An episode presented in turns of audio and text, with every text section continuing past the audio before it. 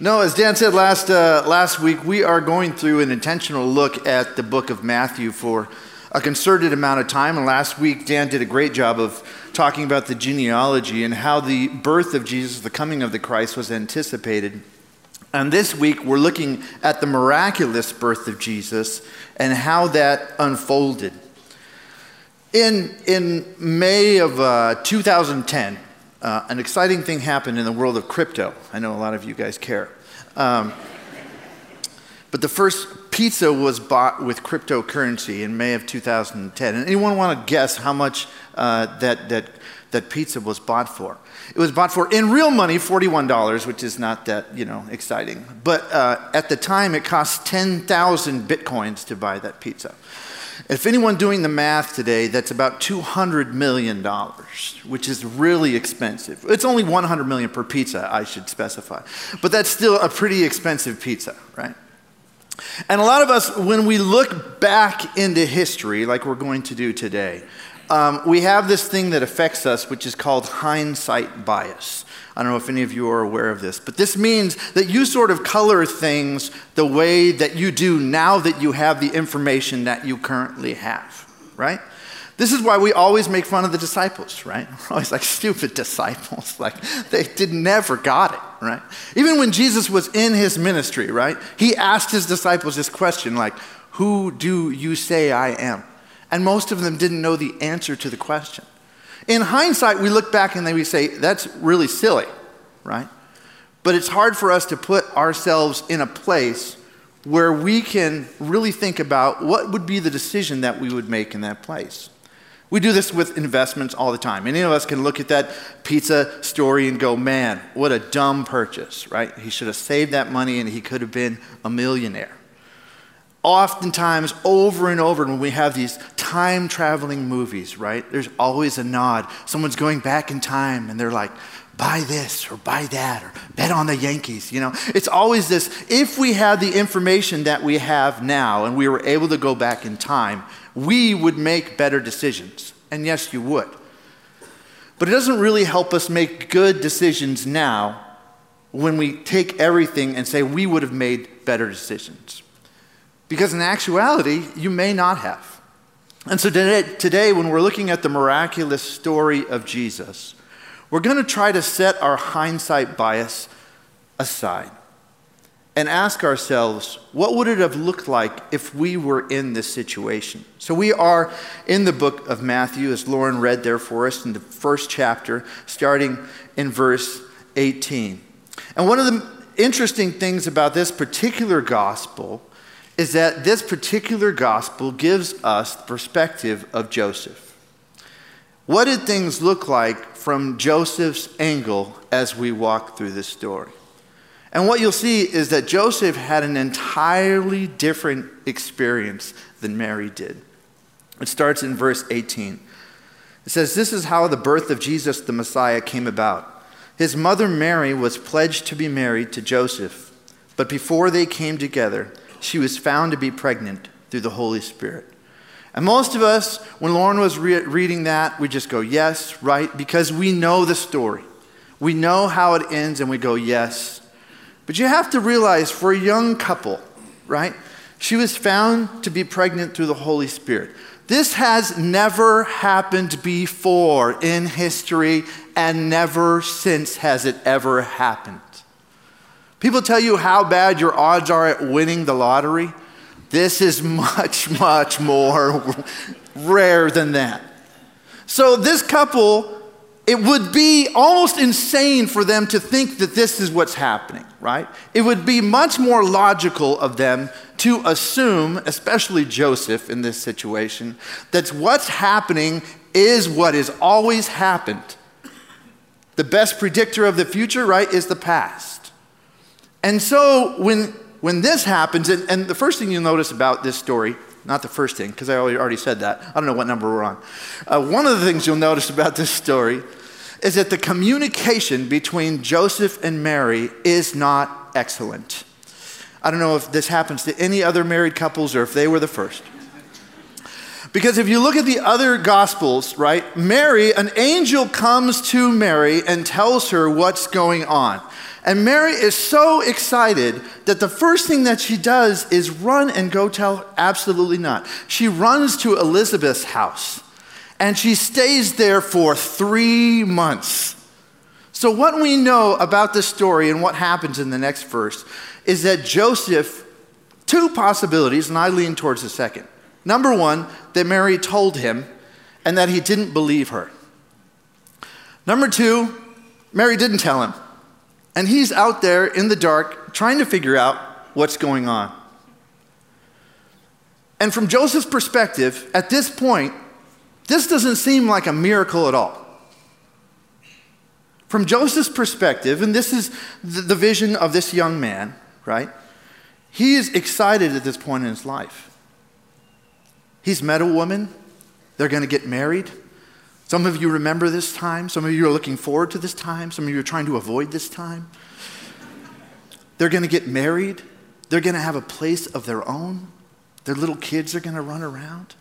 And they're in that anticipatory time, right? Where, where they already have a day. They know when the wedding day is going to be, and they're looking forward to that. And he has all this vision of the future. And he finds out, in my opinion, more likely, through the grapevine, that his fiancee is pregnant. And there's one thing that he knows it's not mine. And he wouldn't be wrong to assume because this is how it's always happened. So, what's Joseph feeling in this moment? He's not feeling, oh man, thank God for this miracle. His heart's crushed. The woman he loves, he thinks has been unfaithful. And all his dreams and everything that he's hoping for in the future is now in question. He's not looking at this as something that God is doing. Another thing that um, back then happened, and, and, it was a little different, and I only bring this up because some of you are confused by the wording in these passages as we go through it, but back then they treated marriage a little different than we treat it today. Um, and, and one would say they treat it with a lot more seriousness, with the gravity um, that we kind of wish that it still had today. Um, but, but some of it was just order. Um, and so when a couple got engaged, as we would say it today, they actually signed the marriage contract at that point.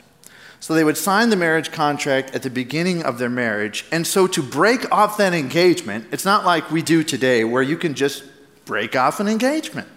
You can just call the person and go, sorry, I'm out. it's not looking so good. I know I said we said June, but this is not working for me. But Joseph and Mary would have actually had to sign a divorce um, certificate at this point, even though the marriage day hadn't taken place. So they signed a marriage contract and then they planned for this to happen in about a year's time when they would have a wedding day and they would consummate their marriage. So Mary and Joseph were, yes, both married, and that's how they would have worded it back then. This is your husband, this is your wife, but not living together. And in our, in our day and age, we would consider them engaged right? But this is how things happened back then. And, and kind of different in this period, too, was instead of, I don't know, for those of you who got married, right, the whole point of having an engagement period probably wasn't like you were like, I need to get things ready, right? It was just, we need to plan a wedding right? It was like 12 months, 10 to 12 months of just planning this one day. Like Americans, we spend all this time period of just planning this big party, and then like we'll figure the rest out later.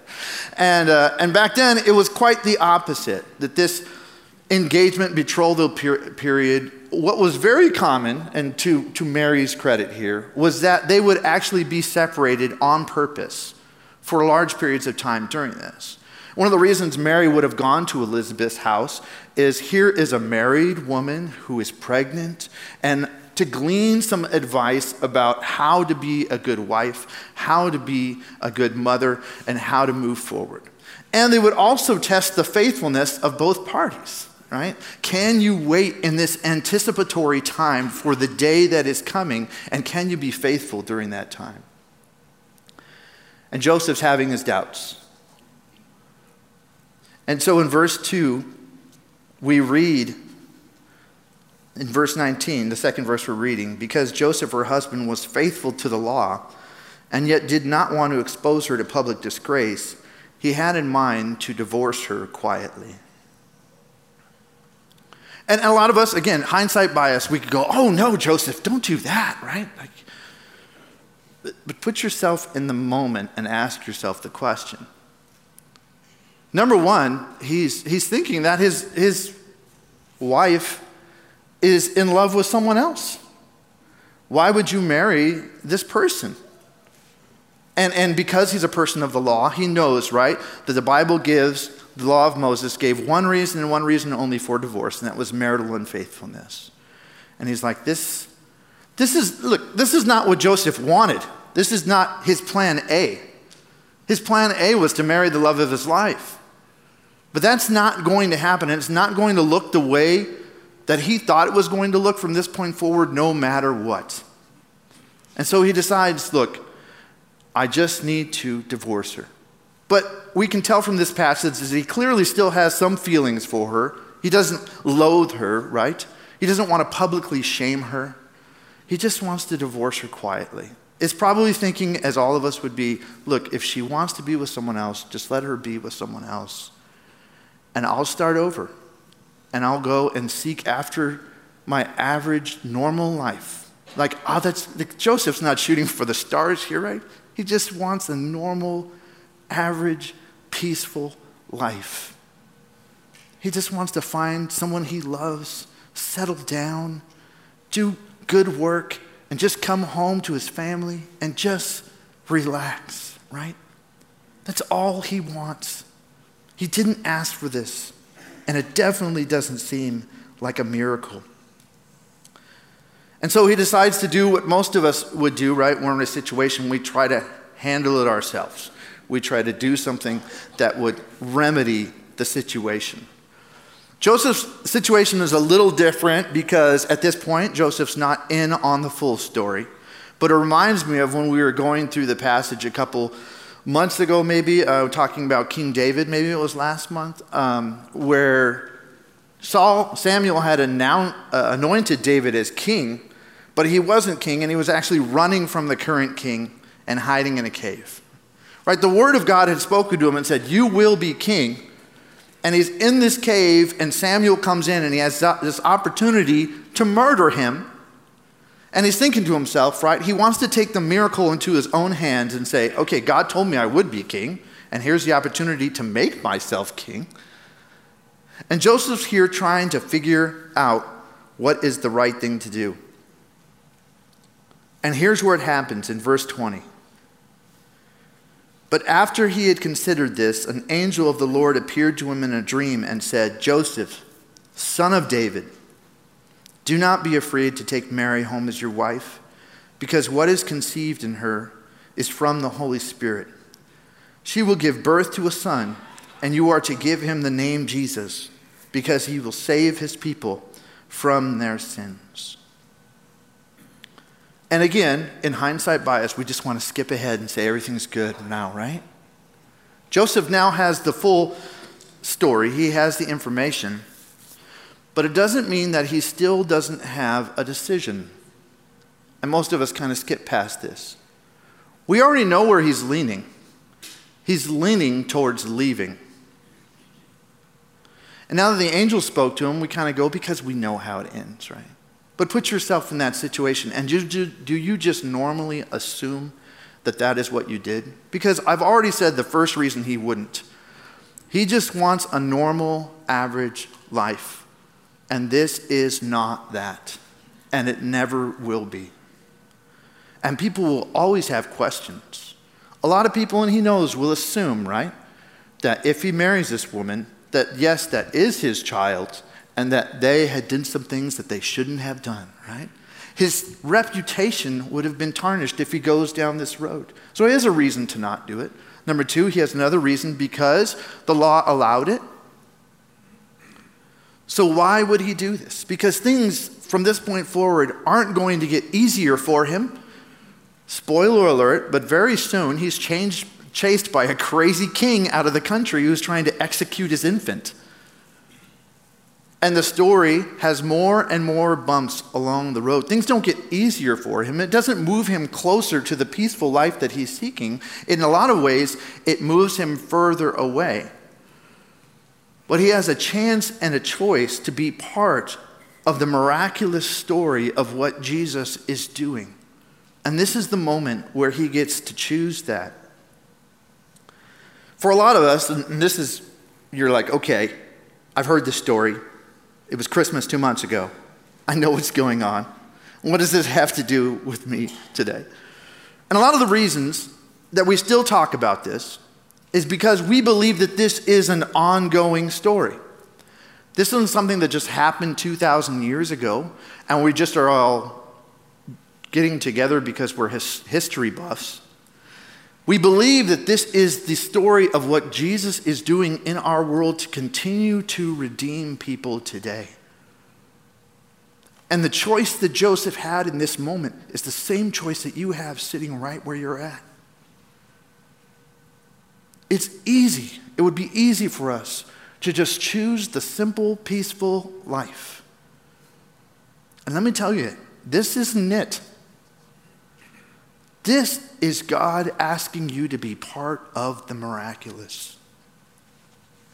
The other thing we often overlook, right, is that God doesn't need Joseph's permission. I mean, think about it. In this scenario, if Joseph decided he was out, this is too much for him, I'm leaving, does that stop Jesus from being born? Does that stop what Jesus is going to do? Absolutely not. Jesus is still going to do what he was sent to earth to do, to redeem all of us from our sins. It just means that Joseph wouldn't have been part of the story. The same for you today. I know um, Dan was up here and talking about all the needs, and look, I don't work here, so I can say some things. Uh, that maybe they wouldn't want me to say. But this is, looking at the Bible, this is what I would say God doesn't need you to accomplish his, his work. Not even here. He, he, he doesn't. It's going to get done. It's going to get done because God's will will be done. But He's inviting you to be part of the miraculous story.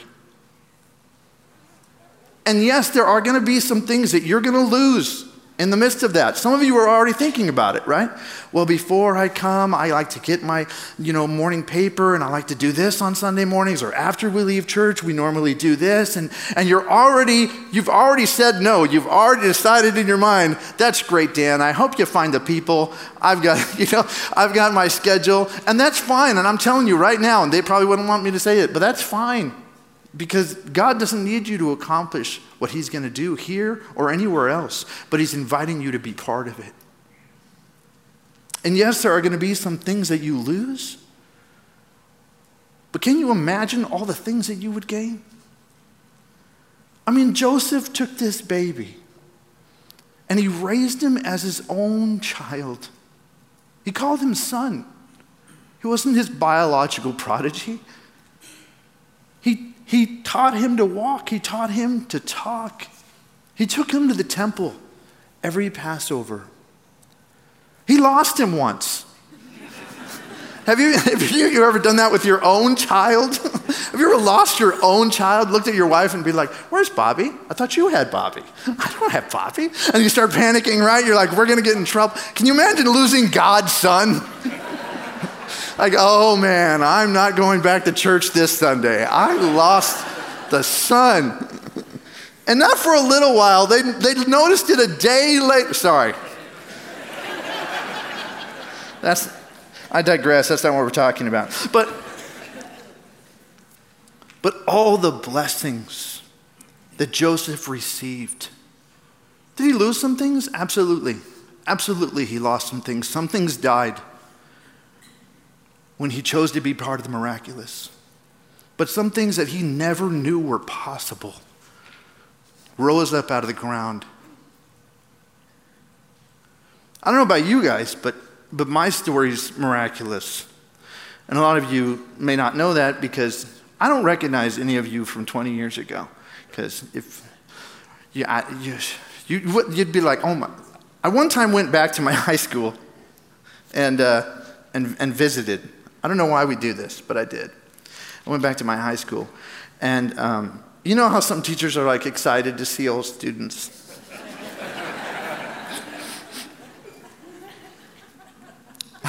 and some teachers are like, I can't believe, like, it's Groundhog's Day. Like, I, I thought you were gone. Like, I, I thought I never had to see. And I went to one of these teachers because she was my favorite. Um, not sure it was reciprocated. And she was like, So, and I, and I told her, I said, I'm a pastor. And it wasn't like, it, it wasn't that look of like, oh, I, that's, I always thought, it was that look of just horror. Like, like I can't imagine a worse job for you. like maybe bounty hunter or. And I just share that because my story was miraculous. If you had known me in that time period and would have guessed your trajectory, it wouldn't have been where I'm at today. It would have been on the other side. You would have said, dead, prison, maybe in a lot of trouble with the law.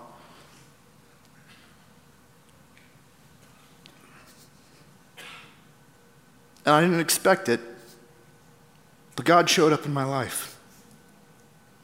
And He disrupted everything. And He said, from this point forward, nothing's going to be the same. And I still had a choice. And yes, some things got harder. But I've been able to be part of the miracle of what God is doing. And He's inviting you right now to be a part of that same thing. But you're not going to be able to just add Jesus as an app, as an addendum to your life. You're going to need a whole new phone. It's going to change everything, and nothing will stay the same. In verse 22, we read, it says, All this took place to fulfill what the Lord had said through the prophet that the virgin will conceive and give birth to a son, and they will call him Emmanuel, which means God with us. And again, Dan brought this up last week, but Matthew is a very Jewish gospel. And there was going to be these little sprinklings of prophecy throughout. And this one, he pulls this from Isaiah chapter 7. And again, in hindsight bias, we can look and go, man, how did they not know? There was so many things pointing to Jesus. And the first thing about the book of Isaiah was that it was written 700 years before these young people were even born. How many of you can know or quote anything from 14th century literature? Anybody? And I kid, they probably were aware of Isaiah and the other prophets, but in their wildest imagination, would they conceive that any of this that they would be directly involved in? That would be crazy to think that, right? That you were going to be part of this story.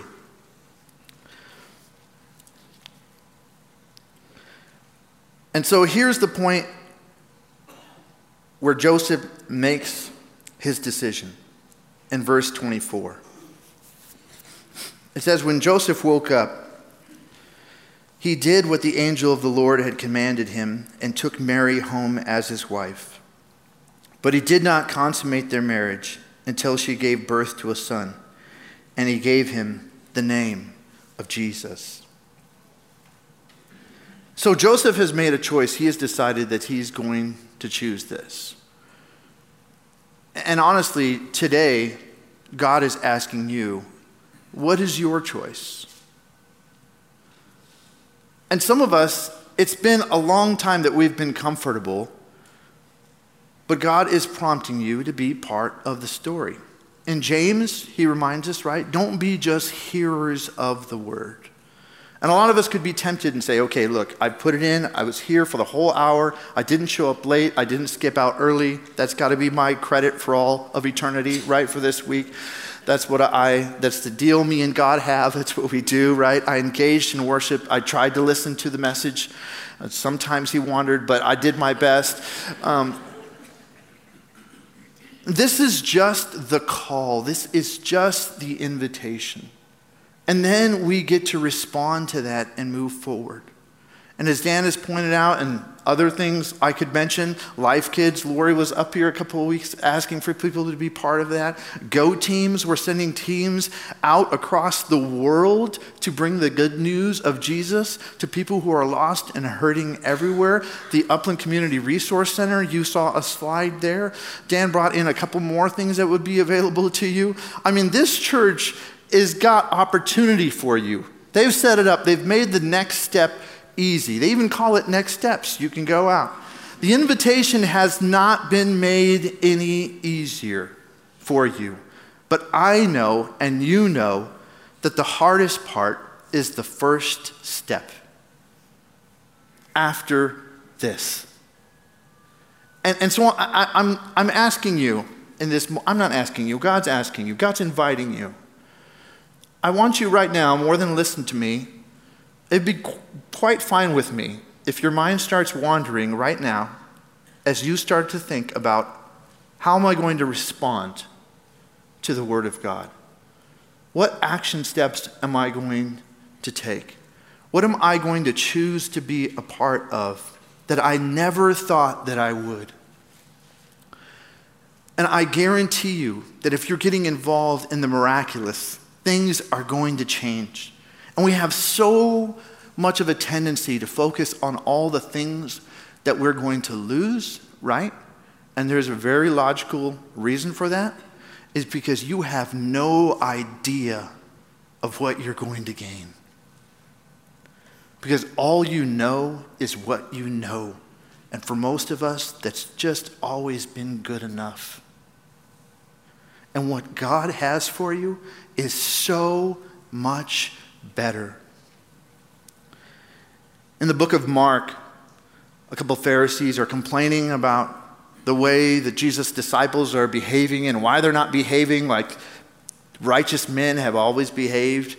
And Jesus tells them this parable in which he concludes he says, No one pours new wine into old wineskins. And it's not going to work for you to try to just make this I, mean, I know the reason why most of us don't do it, right? Because you're smart. I've heard people, have you ever heard people? I've heard this a lot of times as pastor. A lot of times people would say, Man, I just, I was in this situation and I wanted to ask God for patience, but I knew if I did, that He would grant that prayer. right? Even as Christians, we all have this, this hesitancy. We don't want to be uncomfortable. We don't want to be changed.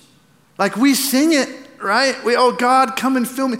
How is God going to fill your corrupt, sinful soul and not push some things out of the way? Some things that I guarantee you that once they're gone, you will not miss. But right now, you think you can't live without.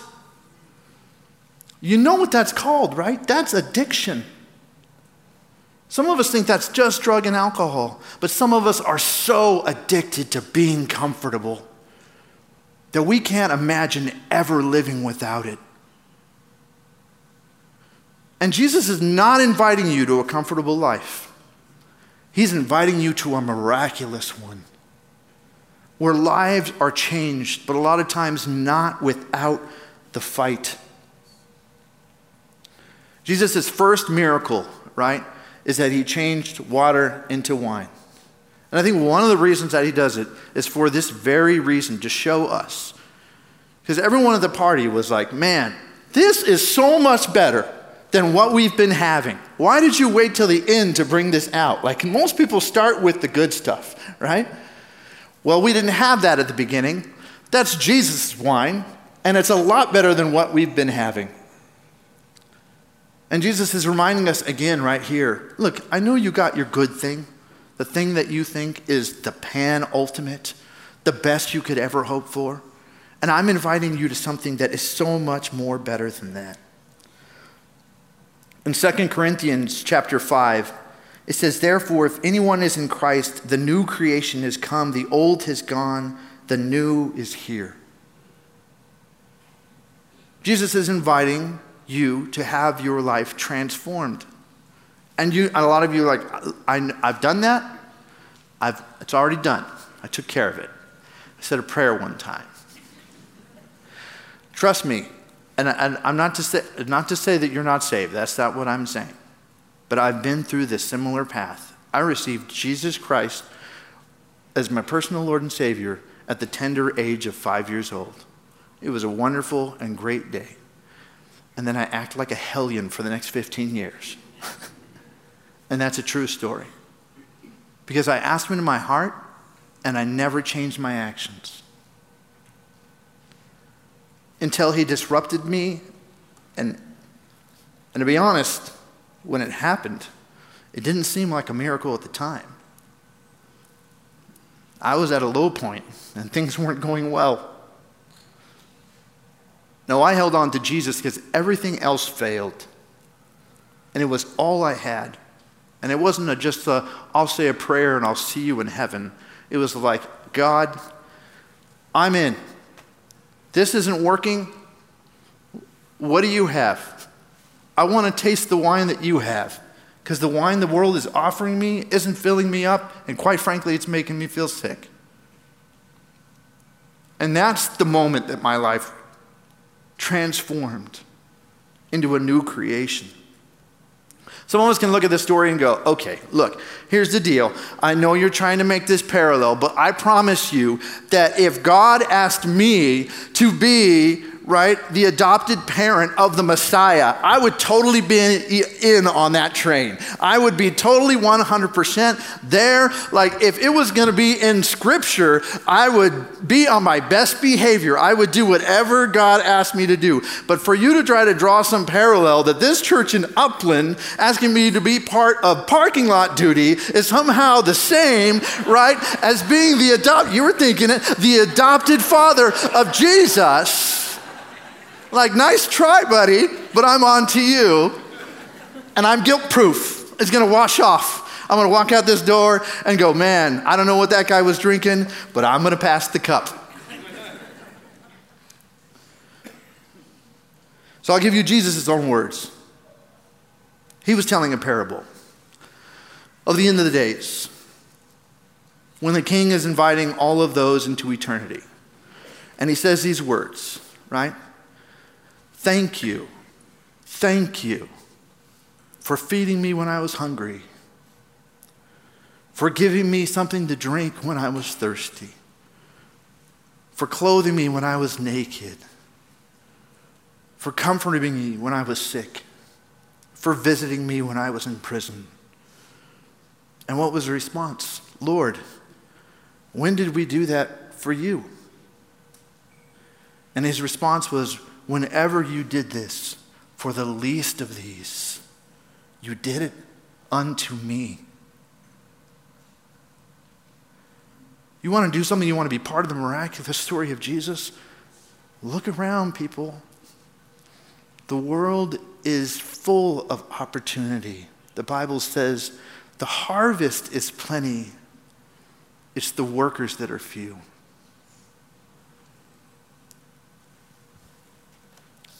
You have the opportunity to exchange an average life for being part of the miraculous story of Jesus, a story that's still being written. Sure, we know the beginning, we know the end, but the middle's still being filled in. And that's where you're at today. You're part of the story. You're right in the middle of what God is doing, and He's inviting you to be part. Let's pray.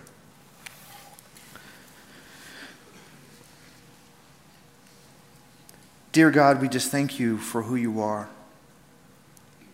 And again, you, you don't invite us because you need us. You invite us because you know of the joy it will bring us to bring us out of our sickness, our malaise, and to fill us with the joy that comes from knowing you and seeing others shake off their chains, break free from their addictions and come into the kingdom everlasting with you, God. We pray that we would be able to even hope that we could be part of the story of what God is doing. And Lord, we pray that it happens here in this church as the people here in this building say yes to you. as the people here say, Yes, I'm willing to give up some really nice, average, ordinary things and exchange them for the goodness of God in my life and in the lives of those around me. We pray these things in your name. Amen. Before you all run out of the building, I'm serious. I want you to take an action step. And for some of you, the best time to do that before this falls out of your head, because we're all humans. Look, don't worry, the game's not for hours. Good. Take some time to put something in step, in place. If you need to pray with somebody, we have people up here available. We thank you for joining us. We hope you have a blessed Sunday. See you next week. God bless.